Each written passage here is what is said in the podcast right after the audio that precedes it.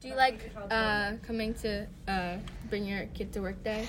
Yeah, I really like it because um, I get to hang out with my mom, and she's and I really love her so much. And my favorite part about bringing your child to work day is um that that my mom can take me like in her classroom and having fun and stuff. Um, that I get to see meet new friends and see my mom's classroom.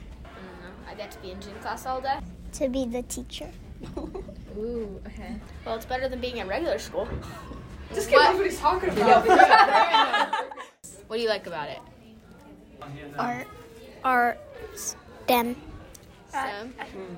Um, probably art. Um, going to art. Um, we made masks. Yeah, we made cute, cool masks. My mom's a counselor.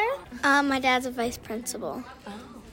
Uh, administrative assistant, my mom. He teaches health and, and gym class.